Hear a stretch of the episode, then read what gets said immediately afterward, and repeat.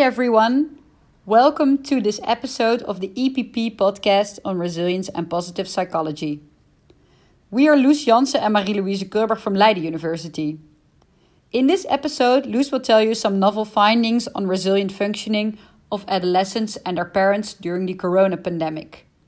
But firstly, I will tell you some things I have recently learned about resilience.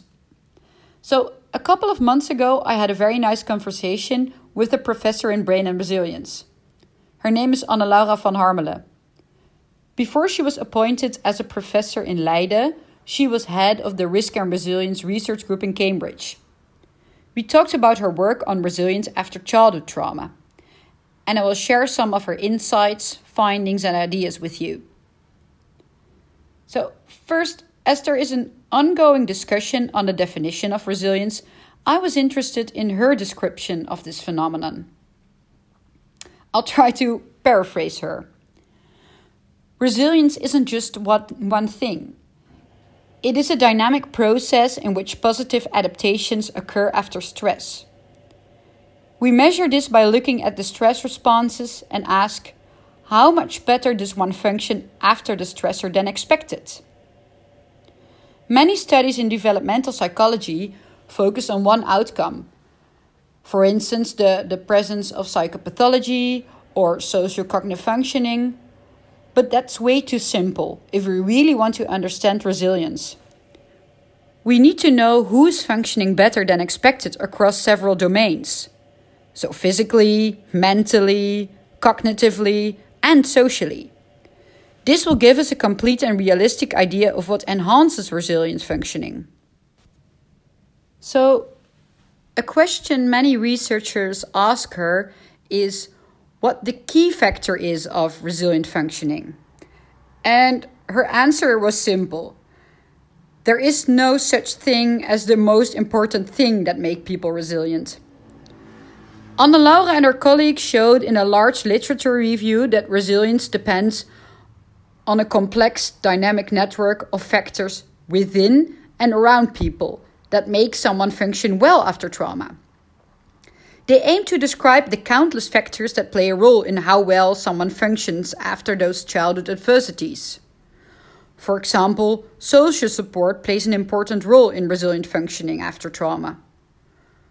But there are also important aspects within a person, in the brain, for instance, namely amygdala reactivity all those factors enhancing resilient functioning are interrelated. With this literature review, they wanted to show that all domains of resilient functioning are related, from neurobiological processes to genetics and the immune system to social functioning. I also asked her about her thoughts on resilience research. Until now, we had only measurements of someone's functioning after a traumatic event.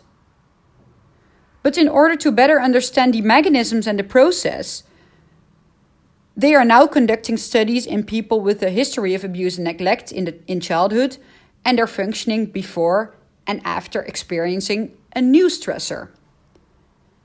How does their immune system respond? How does their brain activity and their behavior change? Longitudinal studies looking at functioning after childhood trauma over a longer period of time, for instance, months of years, make it possible to answer questions such as which psychological and neurobiological factors predict resilient functioning? And are those factors stable or do they vary over time? So I'll try to wrap it up. The main thing I learned from the conversation with Anna Laura is that resilience is actually a dynamic network of biological, neurological, psychological, and genetic factors that can change over time. In investigating this, researchers from different fields should collaborate. We do need brain studies, we do need complex statistics, we need social studies. We cannot study the large complex system on our own. Integrating all different aspects and domains is very important to understand resilience. A noble job for us researchers, I would say. Now, Loes will share some recently published findings on adolescent mental well being during the current pandemic. What made the pandemic bearable for adolescents? In other terms, what enhanced their resilience during the current circumstances, and what can we learn from this? Thank you, Marie Louise, for this nice introduction and background on resilience. It is indeed a very complex and dynamic phenomenon, but the line of research of Anne-Laura van Harmelen sounds promising. In a sense, the corona pandemic provides us researchers with an exceptional opportunity to gain a bit more insight and resilience, especially if you already collected data before the pandemic and are able to follow up during and after the pandemic. These type of studies might help to learn more on factors within and around people that make someone function well, even during or after these stressful times. While our study on well-being of parents and adolescents during the corona pandemic did not aim to investigate resilience, our findings do provide some insights, and I will discuss these later on, but I will first discuss the study itself, which Marie-Louise and I conducted in collaboration with other colleagues of the clinical psychology department of Leiden University. The pandemic and the lockdown in the Netherlands in March created drastic changes in daily social life. Distinct domains such as family life, school, work suddenly coincided, and families faced an unforeseen increase in hours spent together under the same roof. Adolescents and their families may be particularly affected by this enforced proximity, as adolescents strive to become independent and focus more on socializing and spending time with friends, rather than staying home with their families.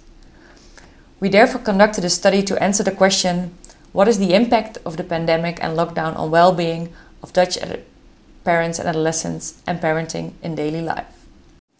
We approached families of healthy adolescents and their parents who already participated in the repair study of Leiden University and asked them whether they wanted to complete four surveys a day for 14 consecutive days in the beginning of April 2020.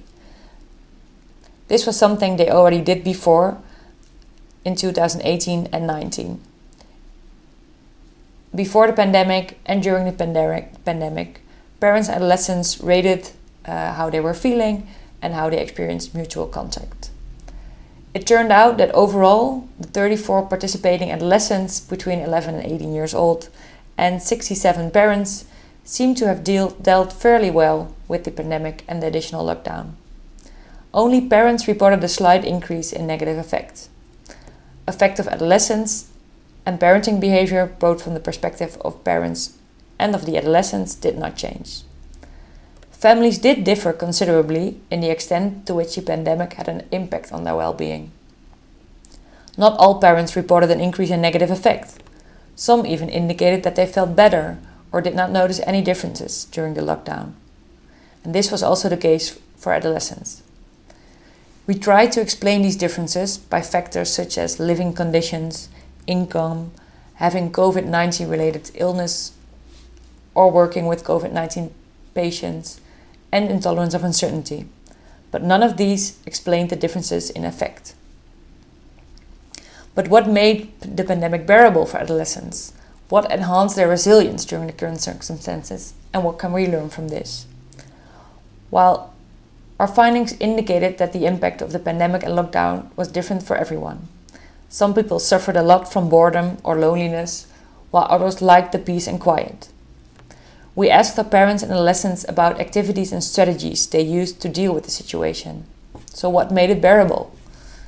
These activities and strategies differed greatly from family to family and between parents and adolescents. While it helped parents, for instance, to cook and dine, uh, it was important for adolescents to chill and listen to music. However, both parents and adolescents mentioned that spending time together as a family and watching TV shows helped them. Moreover, and in line with findings of Anne-Laura van Harmelen, families indicated that online contact with relatives and friends made the pandemic and lockdown more bearable. So, I try to provide you with a bit of insight on resilience of families during the corona pandemic. However, as mentioned by Marie Louise, it is a very complex and dynamic phenomenon, and interdisciplinary research is necessary to get more insight. For now, we would like to thank you for listening to our episode on resilience and positive psychology and while we cannot say anything about what helped for everyone in these uncertain and sometimes stressful times, Marie Louise and I hope that you try to relax sometimes during the second wave of the pandemic and keep reaching out to each other. Stay safe, sane, and connected.